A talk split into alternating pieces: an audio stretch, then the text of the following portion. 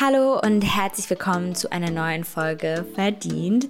Heute habe ich eine wundervolle Gästin, mit der ich sehr offen über das Thema Scheitern spreche, was das theoretisch bedeuten kann und warum es so wichtig ist, immer weiterzumachen. Wir reden auch sehr viel über investieren und die verschiedensten Arten zu investieren.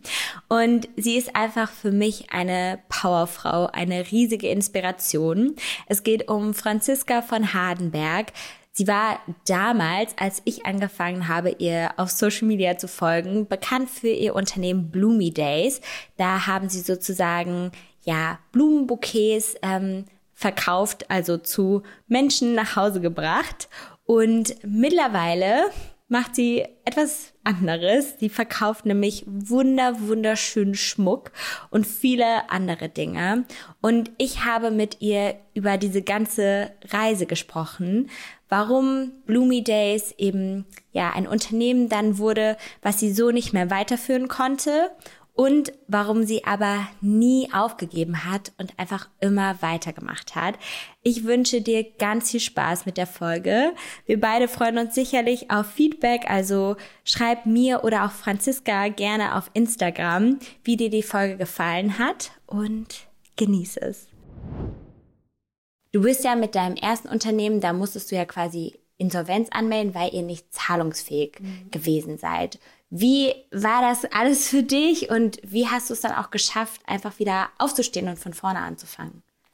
Das war eine super schwierige Zeit, weil ähm, ich wirklich ja fünf Jahre mein ganzes Herzblut und alles, was ich hatte und irgendwie 90 Stunden die Woche ähm, Arbeit da reingesteckt hatte und wir sehr unverhofft in diese Situation gekommen sind. Man muss natürlich dazu sagen, wenn du ein Unternehmen hast, was fremdfinanziert ist und du investierst ja auch, dann weißt du vom ersten Tag an, dass die Möglichkeit des Scheiterns, des sozusagen sehr abhängig sein, äh, seins von Dritten, dass das immer besteht und das ist ein bisschen wie so ein Damoklesschwert, was immer über dir schwebt. Das heißt, ähm, das ist schon eine Situation, die man immer im Kopf hat.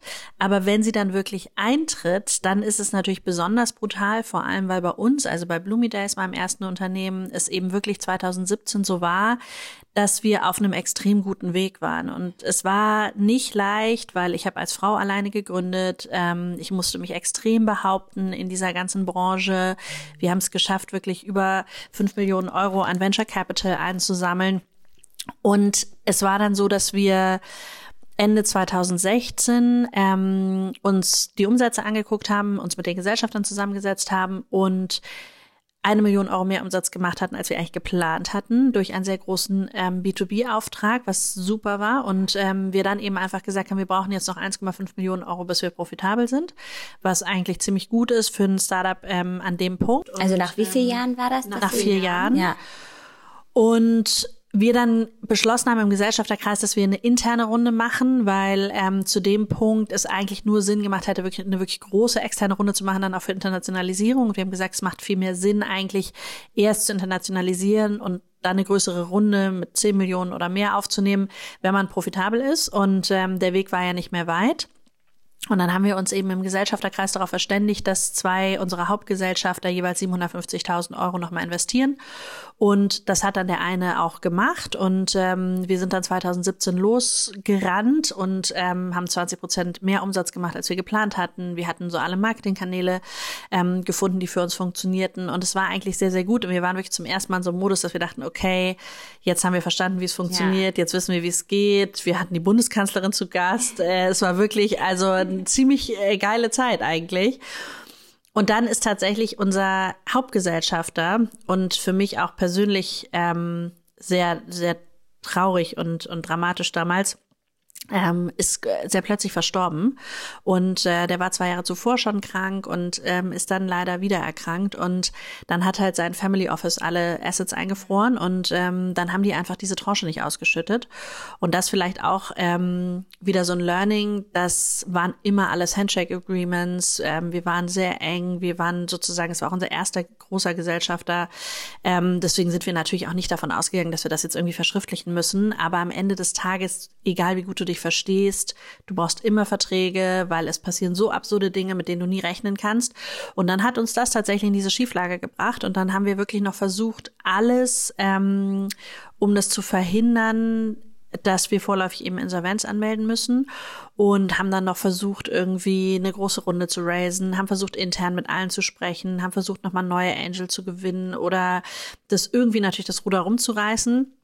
Und dann war es am Ende aber wirklich so, dass der Druck einfach so unfassbar groß war und wir haben einfach gesagt, wir haben das Unternehmen von vornherein so ordentlich aufgebaut, ähm, so vernünftig, so ehrlich. Und zwar so wichtig, dass wir einfach noch einen Großteil aller Rechnungen bezahlen können, dass wir da auch gut rausgehen, mit einem guten Gefühl rausgehen. Und ähm, ich muss wirklich sagen, also so dieser Tag, an dem wir dann angemeldet haben, da sind mir auch 3000 Steine von den Schultern gefallen, weil es war natürlich, du bist dann am Ende wie so ein, du fühlst dich wie in so einem, ähm, wie heißt das, auf dem Rummel mit den Autos. Äh, und es ist wirklich so permanent, du sitzt in deinem Auto und versuchst nur, das irgendwie dich da so durchzunavigieren und ständig kommt einer so mit Vollgas von hinten rechts und knallt dir rein und es schüttelt dich wieder durch. Und insofern war das schon wirklich eine extreme Zeit. Ähm, aber am Ende des Tages dann auch eine gute Zeit, weil ähm, ja man natürlich auch aus solchen Situationen viel mitnimmt und viel lernt und ähm, ich, ich auch dankbar bin, ähm, dass das eigentlich auch alles dann am Ende so gut rumgegangen ist. Ja, weil ich hatte so das Gefühl, ich glaube, ich habe dir damals auch schon auf Instagram gefolgt, dass du einfach direkt weitergemacht hast. Also es war jetzt nicht so, dass du gesagt hast, okay, ich muss jetzt erstmal zwei Jahre pausieren und das äh, verkraften, sondern ich suche mir einfach direkt das nächste Ding. Also wie, wie war das dann für dich? Wie hast du das einfach so schnell, sagen wir, abhaken können und gesagt, egal, ich habe jetzt was Neues oder was dadurch gelernt und ich mache jetzt einfach weiter? Das ist ziemlich einfach zu beantworten. Ich musste. Okay. Weil ich wirklich ähm, Geld verdienen musste. Also es war jetzt ähm, nicht so, dass ich irgendwie hätte sagen können, ähm, ach, ich habe jetzt genug erspart oder ich habe mal irgendein Secondary gemacht oder so, sondern ich habe wirklich äh, vier Jahre lang sehr wenig Geld verdient, ähm, weil du natürlich immer diese Karotte vor der Nase hast, irgendwann verkaufst du das und irgendwann so. Und ich weiß noch, als wir auch 2016 dann ähm, eben diese Millionen Euro mehr Umsatz gemacht hatten als geplant, habe ich für mich und meinen Co-Geschäftsführer im Gesellschafterkreis gebeten, dass wir irgendwie die Gehälter, glaube ich, um 5000 Euro Jahresgehalt anpassen oder so. Und es wurde abgelehnt. Also es ist wirklich so absurd und das stellt man sich halt immer nicht vor, da redet auch keiner drüber, aber es ist wirklich echt schwierig, auch wenn du ein Startup hast, was nach außen sehr erfolgreich aussieht, dann sind auch die Gehälter, die du als Geschäftsführer oder Gesellschafter bekommst, ähm, verhandelt mit deinen Gesellschaftern, was ja auch total richtig ist. Aber da bleibt nicht viel übrig, wo du jetzt irgendwie sagen kannst, äh, du kannst irgendwie Geld zurücklegen. Ergo hatte ich ähm, im August 2017 ähm, 25.000 Euro Schulden bei meinem Vater. Ähm, der äh, damalige Vermieter von unserem Büro hat so ein Vermieterpfandleihrecht äh, ausgeübt. Das heißt, der hat alles, was sozusagen Büroinhalt war, sich gesichert. Ich hatte ja dann die Frühgeburt mit meiner Tochter, lag im Krankenhaus. Währenddessen hat sich dann mein ehemaliger Buchhalter die ganze Hardware gesichert und die dem Vermieter abgekauft hinter meinem Rücken. Und ich bekam dann eine Mail im Krankenhaus, wann ich denn vorhätte, meinen Laptop und mein Handy abzugeben, weil das ja auch Teil der Hardware wäre.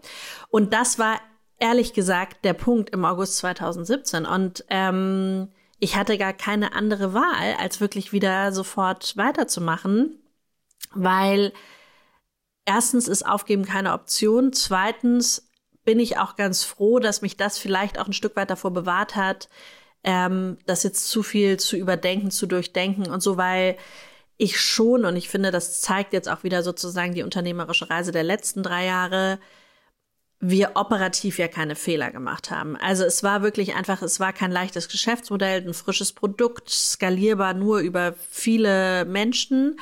Aber an sich, glaube ich, haben wir sehr, sehr viel richtig gemacht und diese Situationen, in die wir geraten sind, das war etwas, worauf wir keinen Einfluss hätten nehmen können. Und deswegen war es, glaube ich, gut, nicht zu viel irgendwie erstmal ähm, darüber, darauf zu verschwenden, das zu durchdenken, sondern einfach weiterzumachen. Und ich habe dann wirklich irgendwie angefangen, bei einem Freund von mir das Büro auszubauen, weil die irgendwie gesagt haben, Franzi, wir haben hier eine ganze Etage ähm, du bist so gut mit Interior, du sagst immer, du hast keine Zeit, jetzt hast du Zeit, jetzt musst du uns helfen, weil hier kriegt es keiner hin. Und dann habe ich halt echt wie so die Bauleitung übernommen von diesem Projekt, völlig absurd, mit meinem Mini-Baby irgendwie in der tragisch, saß ich da irgendwie tagelang auf der Baustelle. Und es hat mir aber mega viel Spaß gemacht, weil mir das auch total leicht fällt. Und es war halt wirklich für mich wieder so der Startpunkt, dass ich mir überhaupt erstmal wieder ein Handy kaufen konnte. Ich habe mir dann irgendwie einen Laptop gekauft. Ich konnte überhaupt erstmal wieder so, du brauchst also es war wirklich crazy. Das kann, also es ist so absurd, irgendwie jetzt das wieder so daran zu denken. Aber das Schöne, und ich glaube, deswegen bin ich mittlerweile so angstfrei, und das führt uns vielleicht jetzt zu dem Punkt heute, ist, dass ich nicht unglücklich war in der Zeit. Und deswegen bin ich, glaube ich, auch so, ich bin mega dankbar über all das, was jetzt gerade ist. Aber ich weiß auch, wenn irgendwas schief geht, dann ist es auch okay. Und ich kann zum einen immer wieder mich hocharbeiten, ich weiß, dass ganz vieles von dem sozusagen, was war, aus meiner Hand kommt und dass ich das bestimmen kann. Hm, habe natürlich unglaublich viel gelernt auf dieser ganzen Reise und bin dafür einfach super dankbar, weil ähm, ich wirklich einfach weiß, selbst wenn es so ist, dass einfach minus 1000 Euro auf meinem Konto sind, dann bin ich kein unglücklicher Mensch, sondern dann weiß ich auch, ich könnte auch sofort in eine kleine Wohnung ziehen, dann esse ich halt irgendwie nur noch Nudeln mit Tomatensauce und so. Das ist für mich ähm, kein Thema in dem Sinne nicht, dass ich es mir noch mal wünschen würde, aber es war wirklich so, solange ich gesund bin, solange es meiner Familie gut geht, ist das alles machbar und dann muss man halt die Ärmel hochkrempeln und dann geht's wieder los. Und insofern war das so ein bisschen eigentlich in der Situation der Fall ähm, und das macht mich jetzt sehr viel stärker, weil es mich noch ein bisschen angstfrei macht. Und war das für dich auch ein Grund bei der zweiten Gründung dann zu sagen, ich bootstrappe das? Also diesmal nehme ich mir von keinen anderen Leuten Geld auf. Ich meine, du hattest ja dann auch Schulden, das ist ja wahrscheinlich dann auch nochmal schwieriger, aber dass du gesagt hast, ich versuche das einfach Step by Step alleine jetzt äh, zu machen, weil ich glaube, wolltest du nicht auch damals erst nochmal mit ähm, einer Beratung starten oder wie bist du eigentlich dann zum Schmuck gekommen, den du ja jetzt ähm, verkaufst oder du machst ja mittlerweile auch noch viel mehr? Ja, genau. Also das war wirklich ähm, verrückt ich bin da echt so reingestolpert und ich habe immer gesagt, so das ganze erste Jahr, das ist so mein Healing von Bloomy Days. Weil bei Bloomy Days hatte ich wirklich irgendwie 80 Seiten Businessplan und es war wirklich von vornherein, habe ich ja mit Banken gesprochen und mit Investoren gesprochen und das war gar nicht in meinem Kopf, Bloomy Days zu bootstrappen, sondern es war für mich völlig klar, ich kam von Rocket und ich wusste irgendwie, so und so muss es laufen und so und so muss man das machen und es gab gefühlt gar keinen anderen Weg, um ein Startup überhaupt ja. zu gründen. Und dann war es tatsächlich irgendwie so, dass ähm, ich eben für diese Freunde von mir diese Büroleitung gemacht hatte und dann relativ viele Anfragen bekam von größeren äh, Konzernen, die mich für verschiedene Beratungsprojekte angefragt hatten. Und ich dann irgendwie das natürlich auch gemacht habe. Es macht mir ja auch mega Spaß, aber halt so festgestellt habe, dass diese Konzernwelt einfach jetzt äh, anders ist als die Welt, die ich so kannte. Das wirst du auch kennen. Und es wirklich halt einfach so ist, dass die ähm, sehr stark in ihren alten Denkmustern sind. Und ich habe halt 2017 und ähm, das ist sozusagen ja jetzt wirklich auch schon wieder vier Jahre her. Da war Instagram natürlich schon groß, aber es war not as big as now, ja. Und ich habe halt damals gesagt, ich so Leute, das wird noch richtig groß, das wird der neue, die neue Vertriebsplattform. Wir müssen uns Instagram angucken, wir müssen mit Influencern arbeiten und das war damals jetzt schon kein Rocket Science. Ja, also ich will mich jetzt nicht dahinstellen und sagen, ich war jetzt der Guru, der gesagt hat, 2017 Instagram ist big, aber ich glaube schon, dass ich zu dem Zeitpunkt, wo es noch möglich war, verstanden habe, welches Potenzial diese Plattform noch bietet und habe das halt eben immer wieder versucht einzubringen und dann war es so, nee, nee, wir machen eine On-Pack-Promotion oder wir haben noch irgendwelche Handtücher im Keller, die machen wir jetzt nochmal als Product-Add-on oder so. Und das hat mich so wahnsinnig gemacht, dass ich wirklich dachte, es kann doch nicht sein, dass niemand versteht, welche Power Instagram hat. Und zu dem Zeitpunkt, ich hatte halt nach Bloomy Days angefangen ähm, mit Stories, weil ich halt unglaublich viele Anfragen hatte von großen ähm, Zeitungen und Zeitschriften, die alle irgendwie Interviews machen wollten und irgendwie große Stücke schreiben wollten. Aber nicht so ganz, wie ich mir das vorgestellt habe, nämlich immer irgendwie dann so der gefallene Star der Startup-Szene. Und ich dann immer gesagt habe, Leute, wir haben doch sowieso schon niemanden in Deutschland, der gründet und schon gar keine Frauen. Und wenn wir jetzt immer noch mal irgendwie ein Porträt schreiben über vier Seiten, dann ist das für mein Ego okay, aber ich glaube, für das Ego von ganz, ganz vielen anderen Frauen da draußen ist es eine Katastrophe, weil dann traut sich erst recht keiner. Lass doch mal lieber erzählen, wie die Geschichte weitergeht. Lass doch mal lieber erzählen, was man Neues machen kann. Lass doch mal lieber erzählen, so. Und es war wirklich krass, Diana, die haben alle abgesagt, ne? Es war wirklich das gesamte erste Jahr habe ich so viele Presseanfragen bekommen und wenn ich gesagt habe, mega gerne. Ich habe immer gesagt, ich spreche sofort mit euch, aber nur, wenn wir die ganze Geschichte erzählen und es haben alle abgesagt. Und das fand ich so krass, dass ich mir einfach wirklich geschworen habe, ähm, die ersten zwei Jahre, dass ich keine Interviews mehr gebe, ähm, weil ich das so erschreckend fand, dass niemand die Geschichte erzählen wollte, wie sie weitergeht. Und deswegen habe ich mit Instagram Stories angefangen, weil ich keinen Bock hatte, dass mich jemand runterschreibt, da ich keinen Bock hatte, dass jemand sagt, jetzt ist sie untergetaucht, weil ich keinen Bock hatte, dass jemand sagt, jetzt ist sie irgendwie am Ende, sondern ich wollte einfach zeigen, das Leben geht weiter. Und ähm, es war wirklich 2017 war, wir nennen es mal so unser Clusterfuck-Jahr weil es eben ganz, ganz schlimm war dann auch mit unserer Tochter, die ja viel zu früh kam. Dann hatten wir diese Baustelle auf dem Land. Es war wirklich alles runter und dann irgendwie wirklich daraus wieder sozusagen auch das Positive zu ziehen und die Follower auch da mitzunehmen auf so einer Reise, ähm, das fand ich eigentlich so schön. Und deswegen habe ich mit Stories angefangen. Und dann war es eben 2017, nachdem ich da mit der Beratung angefangen hatte, habe ich irgendwie gemerkt, so, okay, krass, ich habe ja jetzt nicht so viele Follower, ich hatte, weiß nicht, so 1000 oder 2000 Follower.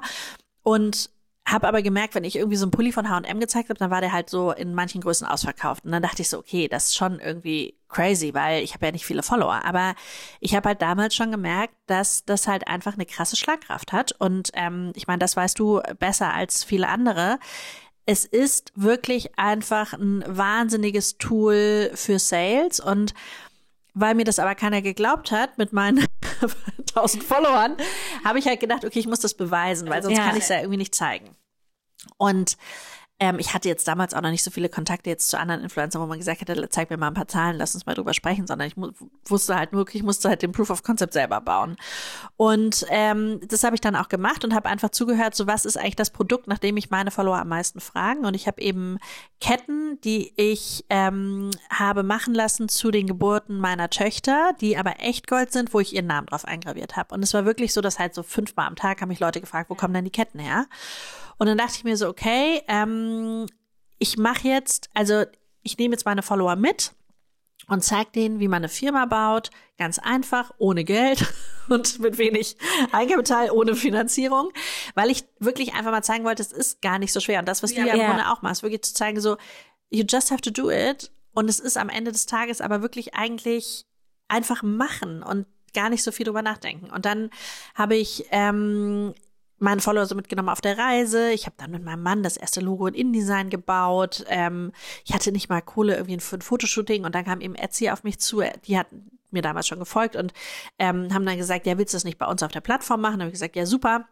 Und dann habe ich wirklich den, und ich war natürlich im ersten Moment so, uh, ich hatte vorher irgendwie zwölf ITler und äh, irgendwie eine Firma mit 300 Leuten und alles so von Scratch programmiert und ich so, okay, jetzt mache ich's bei Etsy. Okay.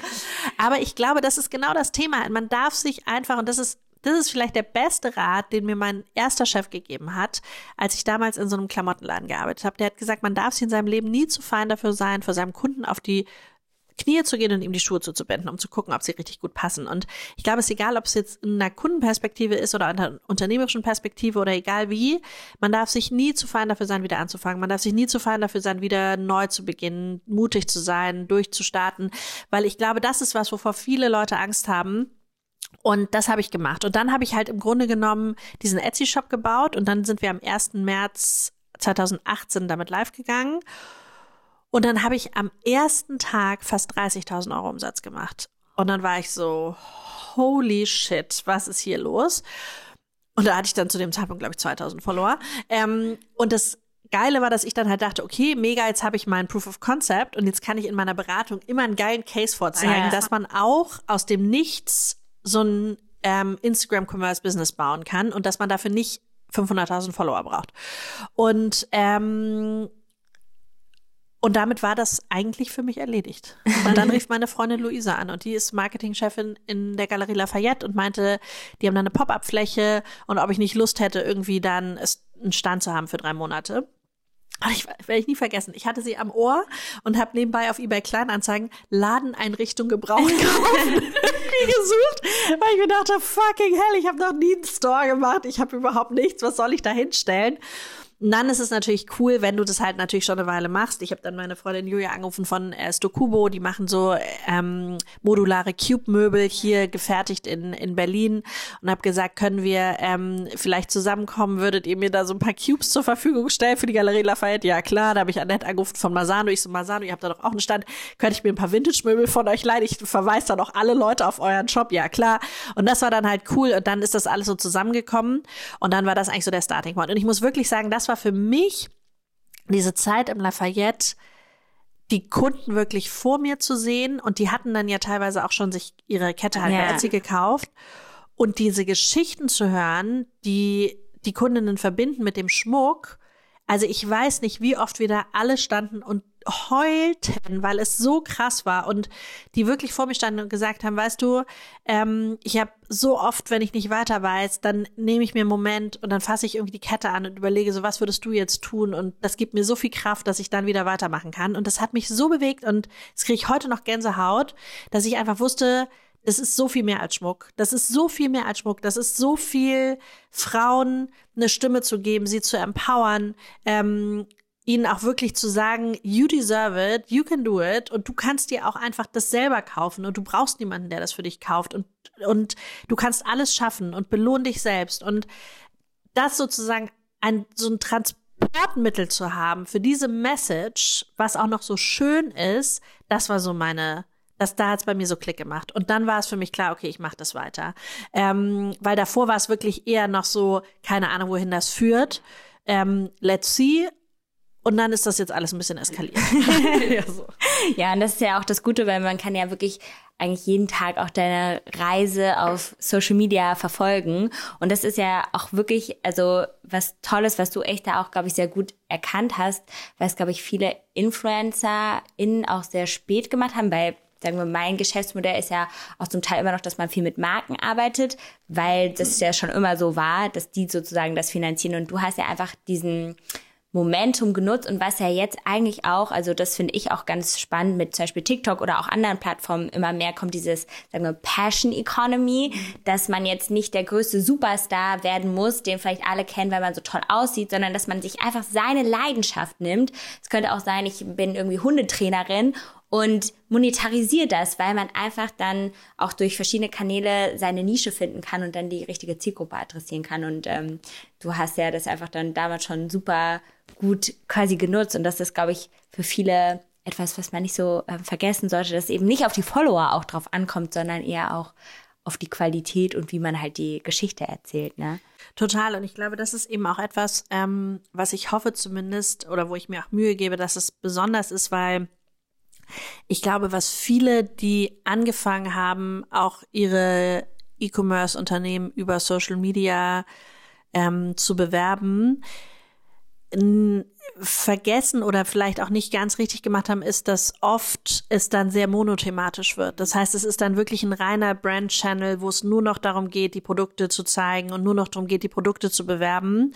Und ich glaube eben diese Kombination aus Private Life, ähm, irgendwie Lifehacks, ähm, verschiedenen unternehmerischen Themen, Motivationssachen, wie geht man an was ran, was klappt vielleicht auch mal nicht. Ich glaube, dass diese Mischung halt das Spannende ist, ähm, um wirklich da auch qualitativ hochwertigen Content zu liefern, der auch einfach das Spaß macht, irgendwie sich immer anzugucken. Ja, also das finde ich auf jeden Fall auch. Ich meine, man sieht ja auch so ein bisschen bei anderen Unternehmen. Ich würde jetzt auch sagen, ich meine, du kennst ja auch die Uja-Gründerin, die halt auch einfach selber ihren Instagram-Kanal führen.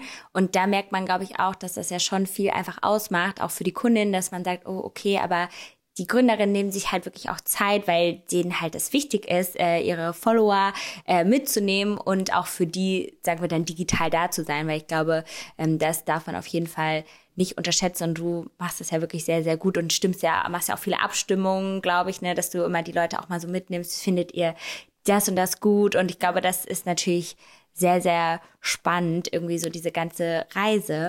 Ähm, was mich da aber mal interessieren würde, weil das, glaube ich, auch so ein Thema ist, was viele junge Menschen auch beschäftigt.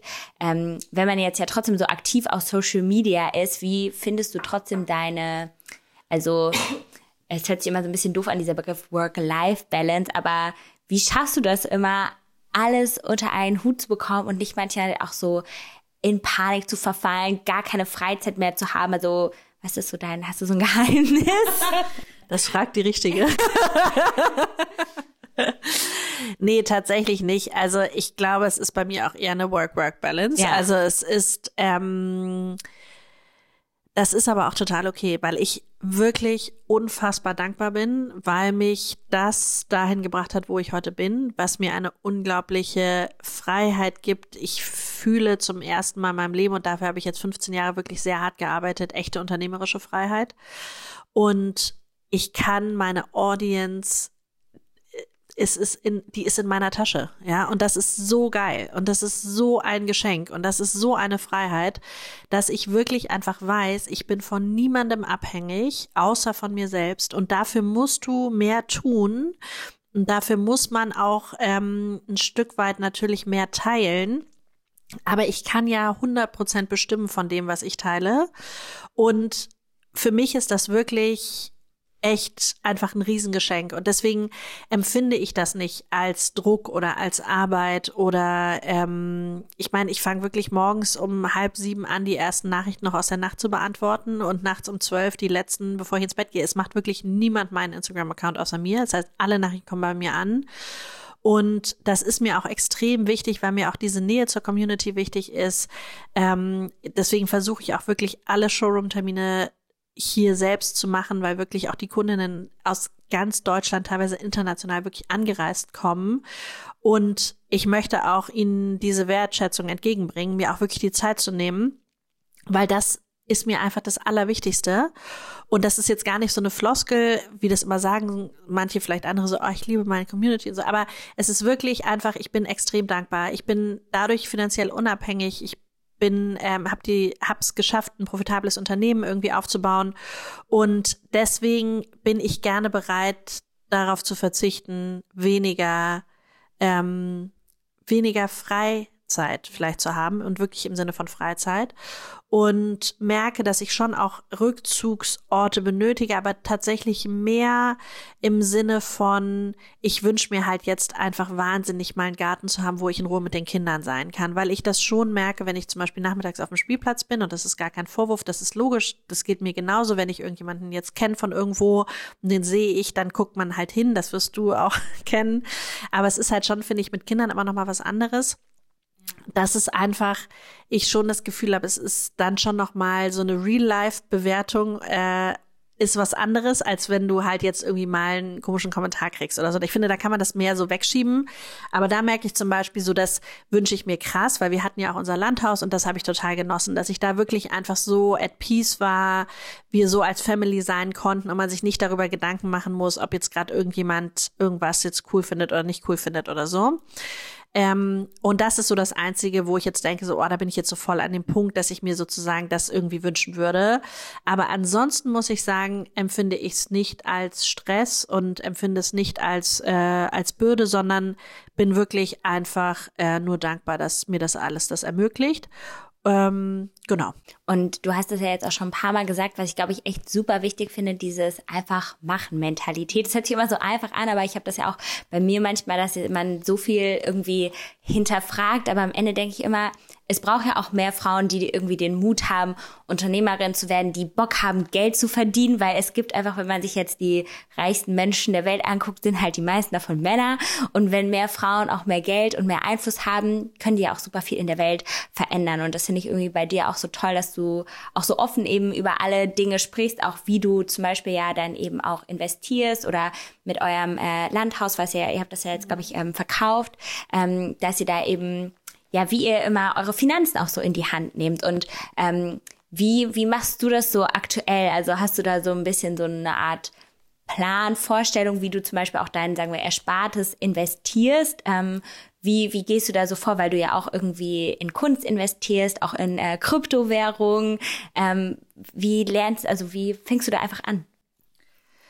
Ja, also ich glaube, das Wichtigste ist vorab zu sagen, dass es tatsächlich für mich ein relativ neues Thema ist, weil ich hatte eigentlich nie jetzt wirklich Geld, um es zu investieren. Und ich finde, das ist wichtig, immer nochmal vorweg zu sagen, weil es sieht von außen wenn man jetzt sozusagen irgendwie schaut und jetzt kaufe ich mir irgendwie mal eine teure Tasche oder sowas, das wirst du auch kennen, ja, dann denken die Leute sofort so, okay, she's crazy rich. Die abgehoben und ja. Genau, oder am besten immer noch so, ah, der Mann finanziert das ja eh alles. So, das ist ja immer meine Lieblingsaussage.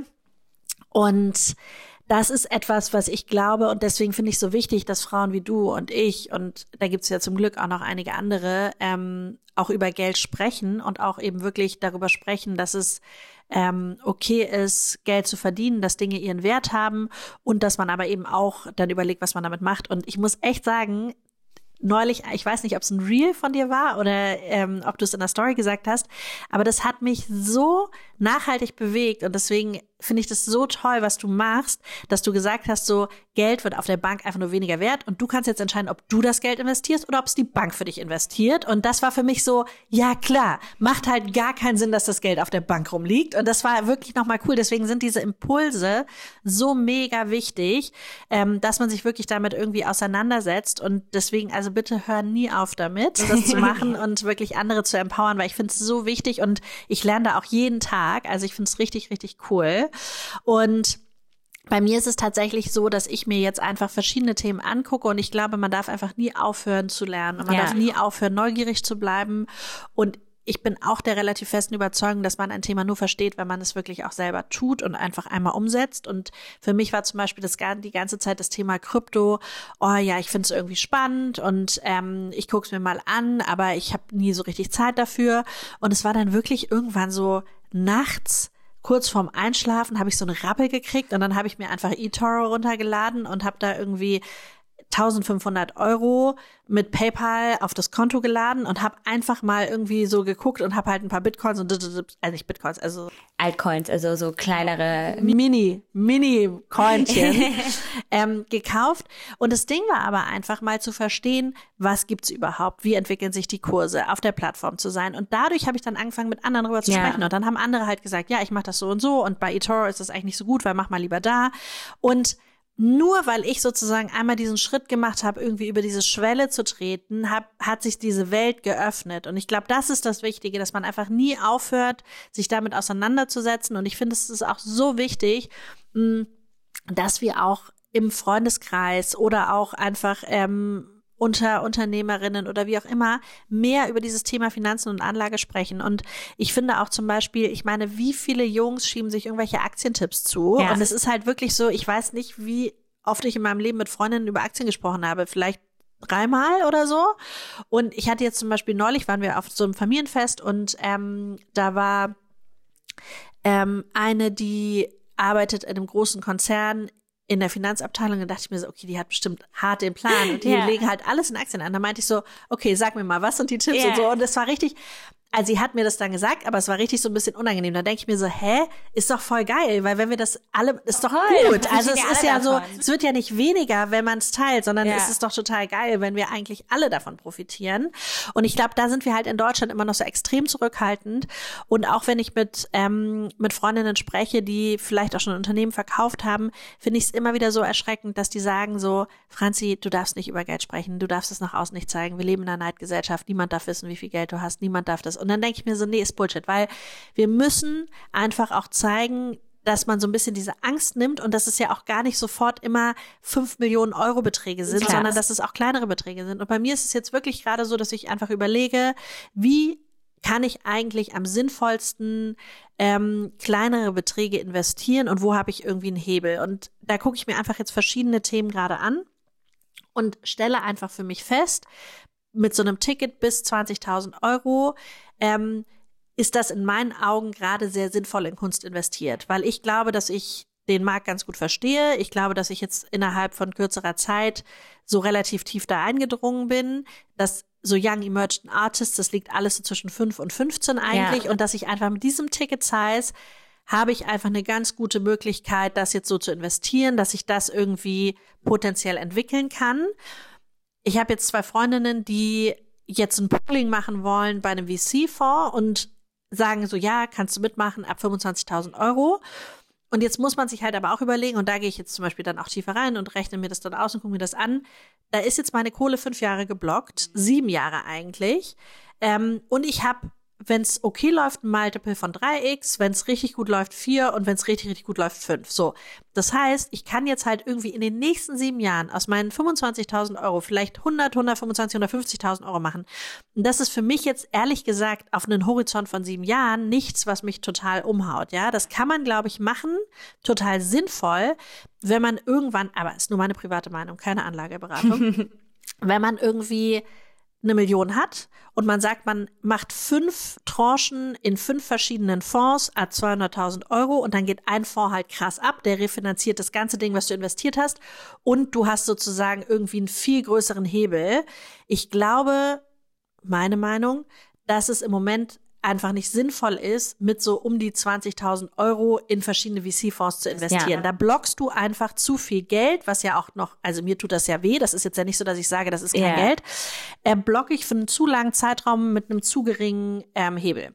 Und deswegen überlege ich halt sozusagen, wie kann ich jetzt mal irgendwie, äh, mache ich jetzt noch mal ein Krypto-Portfolio, mache ich irgendwie äh, ein bisschen Aktien, mache ich ein ETF, ähm, und versuche einfach wirklich zu überlegen, was ist in so kleinen Anlageszenarien ähm, eigentlich spannend, um einfach mal Erfahrung zu sammeln und zu testen und zu probieren. Und Kunst macht mir halt einfach ultra viel Spaß. Ähm, ich befürchte auch leider, dass es einfach was ist, was ähm, sich alles gut entwickeln wird, aber was ich wahrscheinlich eh nie wieder verkaufen wollen werde. Deswegen ist es ein bisschen so ein Investment, wo man jetzt auch denkt, so, naja, ob das so sinnvoll ist. Aber das finde ich spannend.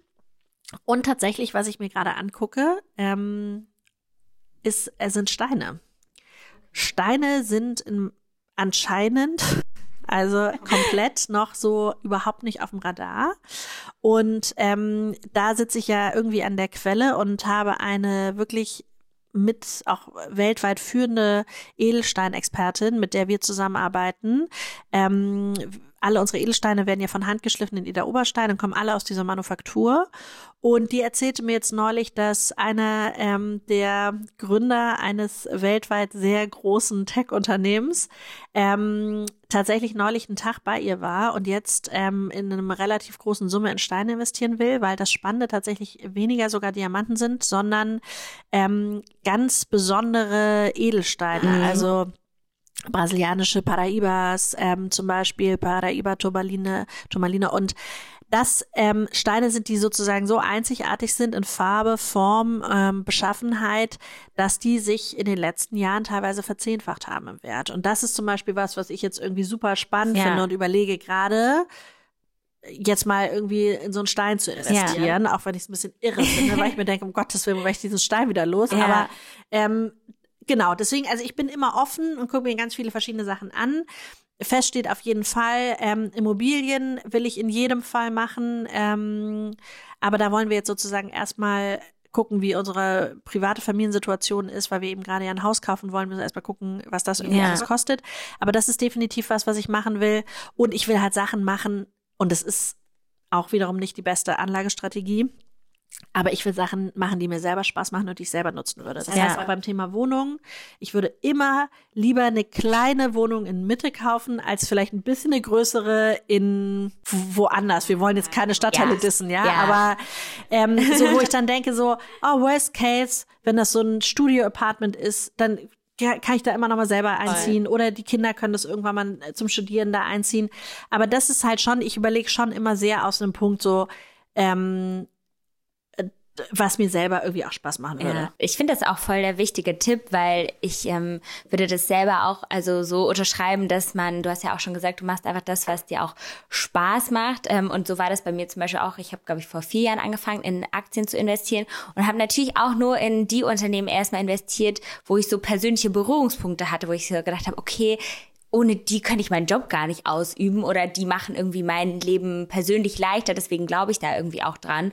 Und ähm, ich bin ja jetzt auch immer noch, also ich habe es jetzt bald abgeschlossen, die erste, die Finanzierung von meiner ähm, Wohnung. Ich habe mir ja auch eine ähm, gekauft und das war auch so, als ich die Wohnung gesehen habe, dachte ich so, da könnte die Oma Diana wohnen.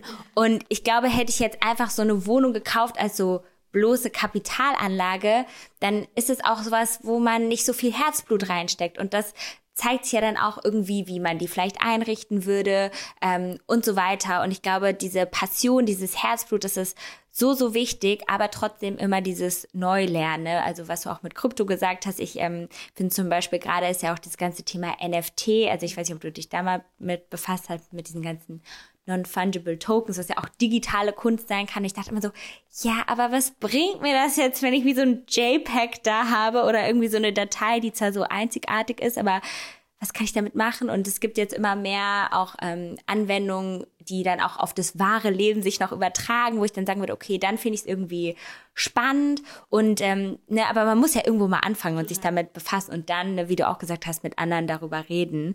Ähm, und deswegen habe ich jetzt auch immer Leute, denen schicke ich dann mal irgendwelche Sachen, wenn ich was gesehen habe und da tauscht man sich aus und so so geht's eigentlich. Ne? Also hast du auch dann wirklich so Freundinnen, wo du sagst, mit denen kannst du immer offen über Geld reden? Total. Also ich ähm, das auf jeden Fall. Und ich habe auch ähm, eine sehr enge Freundin, die auch neulich zu mir meinte, so Franzi, pass auf, das ist einfach mein Steckenpferd. Ich habe das, glaube ich, voll verstanden, wie das Game funktioniert. Wir setzen uns einfach mal bei mir hin, nehmen uns zwei Stunden, ich leg dir alles offen, zeig dir alle meine Finanzen und ähm, du sagst mir, was du investieren willst und ich sag dir, wie der perfekte Plan ist und wie du aus deinem Geld irgendwie mehr machen kannst. Also ich glaube, die Offenheit ist da total da und ähm, und auch die Hilfsbereitschaft. Und ich glaube, es ist genau wie du sagst. Ähm, ich habe das zum Beispiel wirklich auch bei der Kunst ähm, jetzt, dass ich halt einfach wirklich so drei, vier, fünf Leute habe, wo ich einfach sage so, okay, ich glaube, die ähm, haben wirklich einfach ein, ein umfängliches Wissen. Das sind gute Berater, ähm, denen ich dann auch Sachen schicke und sage so, guck mal, wie findest du das? Meinst du, das ist gut? Sollen wir das machen? Und das macht halt auch so viel Spaß, weil das wirklich einfach was ist, was ja nochmal wieder so ein komplett neues Thema ist. Und ich merke zum Beispiel halt, mir fällt es extrem schwer abzuschalten. Also ich ähm, merke, dass, also es gibt wenig Momente, wo ich wirklich das schaffe, so meinen Kopf auszuschalten. Und selbst wenn ich jetzt mal irgendwie bei der Massage bin oder so, dann muss ich einen Podcast hören, damit ich nicht die ganze Zeit nachdenke. Also das mache ich jetzt mittlerweile, das ist auch gut. Ich merke, dass mir dann das ist ein besserer Outcome für mich, als wenn ich sozusagen mich versuche zu zwingen zu entspannen, weil dann bin ich danach eigentlich noch gestresster. Ja. Ähm, und jetzt so mit Podcast finde ich ganz cool, weil dann kann ich halt irgendwie Dafür habe ich sonst nie Zeit und das genieße ich dann irgendwie auch, dass ich das dann einfach mal so anhören kann. Ähm, aber es ist insgesamt wirklich so, dass ähm, ich zum Beispiel merke, dass dieses Kunstthema, wenn ich wirklich jetzt auf einer Kunstmesse bin oder mich mit Kunst beschäftige, dann bin ich total krass nur in dem Thema. Und das ist halt wirklich für, dann ist wirklich mein Kopf so frei und leer und ich kann mich da so drauf einlassen, was für mich halt auch persönlich irgendwie total schön ist, weil das ist für mich wirklich einfach irgendwie so eine ganz andere Welt. Aber insgesamt muss ich schon sagen, ist es definitiv so, dass das super ist, wenn man einfach anfängt, offen mit Freunden und Bekannten drüber zu sprechen, ähm, sich auszutauschen. Und dann ist man auch überrascht, wie viele eigentlich auch Wissen haben, ähm, was sie bisher gar nicht geteilt haben. Also gerade was das Thema Aktien angeht, gerade was das Thema irgendwie, ähm, ja, verschiedenste Themen angeht. Und zum Beispiel die NFTs auch. Ähm, das ist wirklich etwas, was natürlich gerade noch so sehr am Kommen ist und noch so ein bisschen die Frage ist, in welche Richtung sich das entwickelt. Aber wenn man sich halt nie damit auseinandersetzt, dann würde man ja auch nie jemanden fragen, wie es findet. Ja. Und nur wenn du dann irgendwie weißt überhaupt, was es ist, kannst du ja auch mit dich mit jemand anders darüber unterhalten. Und deswegen finde ich es auch super wichtig, dass man da einfach immer am Ball bleibt und sich damit auseinandersetzt. Und vor allem auch, dass man es dann vielleicht auch irgendwann mitgestalten kann, weil ich sehe das immer bei so Panels, Podiumsdiskussionen, da war ich nämlich auch letztens, wo es auch so ein bisschen um das Thema geht und ich dachte so, ja, wenn da aber auch nur wieder Männer sitzen, weil die Frauen das vielleicht aus irgendwie ethischen Gründen alles nicht machen wollen, also ist jetzt sehr pauschalisiert gesagt, aber es ist leider oft irgendwie so, ja, ähm, dann hilft es ja auch nicht, sondern ich denke mal so, man muss halt mitmachen wollen. Und ähm, das vielleicht auch noch so eine Frage so zum Abschluss. Was würdest du denn jetzt jungen Frauen mitgeben, die irgendwie, ja, wie sagt man, ihr Leben selbst in die Hand nehmen wollen, eigentlich so wie du das ja auch immer gemacht hast. Also hast du so einen, einen Ratschlag, ähm, den du irgendwie immer so parat hast? Also ich glaube, das Wichtige ist erstmal festzustellen, dass so viel mehr Frauen ihr Leben im Griff haben, als wir allgemein hin denken. Und das sehe ich ja jeden Tag, weil es ist wirklich so, dass hätte ich vor drei Jahren gesagt, ich gründe eine Fine Jewelry Brand, die Frauen als Zielgruppe hat und ich glaube daran, dass Frauen sich Schmuck selber kaufen können und dass sie niemanden brauchen, der ihnen das kauft, dann hätten wahrscheinlich 99 Prozent aller Menschen, die ich kenne, gesagt, du bist total verrückt, das wird nicht funktionieren. Und ich sehe diese Frauen jeden Tag und ich glaube, was viel wichtiger ist noch, wie können wir es schaffen, denen mehr Sichtbarkeit zu ja. geben. Und wie können wir sie ermutigen, ähm, sich mehr zu zeigen? Und genau was du eben schon zum Beispiel sagtest mit dem Panel, genau das ist in meinen Augen unsere aller Aufgabe. Jeder sollte zehn andere Frauen haben, die er empowert, die er unterstützt. Ich bin immer ein Riesenfan davon, wirklich auch so Mikronetzwerke zu gründen, wo man sich irgendwie regelmäßig austauscht und sich gegenseitig zu mehr Selbstvertrauen verhilft, einfach mutiger zu werden und auch sich mehr zu zeigen, weil es gibt so unfassbar tolle Frauen und eigentlich ist, also sind alle Frauen toll, aber ähm, es ist wirklich ganz, ganz schwer, finde ich. Und ich finde, an dem Punkt sind wir eigentlich gerade, dass Frauen mutiger werden, ihre Erfolge zu zeigen, mutiger werden, zu zeigen, wo sie stehen im Leben, mutiger werden, zu zeigen, wer sie sind. Ähm, und das ist ja so ein bisschen mein Mantra, das Have it all ist ja so das, was immer über allem schwebt, dass ich einfach sage, ich will Frauen empowern, selbstbestimmte Entscheidungen zu treffen. Und das ist mir das Wichtigste. Das heißt, ich will ihnen in jeder Situation das Gefühl geben, dass sie selbst, dass es egal wie sie entscheiden, dass es okay ist. Und das heißt, wenn du sagst, ich habe Kinder und will zu Hause bleiben, bin damit happy, dann ist es total okay und dann ist es super. Und ich finde auch, wir müssen nicht alles, ähm, alle Frauen Karriere machen und weiß nicht was. Es ist auch ein krasser Struggle, sondern ich finde nur wichtig und ich glaube, dann kommen wir alle zu unserer Stärke, wenn wir es schaffen, mehr Frauen dazu zu ermutigen, selbstbestimmte Entscheidungen zu treffen. Und das ist wahrscheinlich die Essenz des Have It All, egal in welche Richtung du dich entscheidest. Ähm, das ist mein großer Wunsch, weil ich glaube, dann sind wir unschlagbar und so powerful und das wurde uns einfach die letzten 100 Millionen Jahre ausgeredet, dass wir das nicht können. Und Frauen sind eigentlich wie Männer nur krasser und das müssen wir uns immer wieder sagen. Und dann, glaube ich, ähm, sind wir da dem Wandel schon ganz schön einen Schritt näher gekommen. Super, das sind auf jeden Fall sehr, sehr wichtige und schöne Worte. Ich würde sagen, es lohnt sich auf jeden Fall, dir ja dann auf Instagram zu folgen. Das lohnt sich immer. da kann man dann die ganze weitere Reise und deine weiteren Investments ja auch verfolgen. Und dann vielen, vielen Dank, dass du so viele schöne, weise Dinge hier gesagt hast und danke dir sehr. Danke. Ich hoffe, dir hat die Folge gefallen. Hinterlass mir gerne eine Nachricht auf Instagram. Ansonsten findest du in den Show Notes auch natürlich noch die Links zu Franziska, also zu all ihren Produkten. Und du findest auch natürlich weitere Informationen zum Thema Geld anlegen. Also ich habe mit meinem Relationship-Team einen super tollen Guide geschrieben, wie man nachhaltig investieren kann. Und wir haben jetzt auch neu ein Haushaltsbuch Dokument gelauncht, also wo du mal wirklich deine Einnahmen und Ausgaben gegenrechnen kannst und einfach schauen kannst, wie viel du so im Monat eigentlich zurücklegen könntest oder eben dann auch investieren kannst. Und ich hoffe, die Produkte gefallen dir und dann hören wir uns das nächste Mal.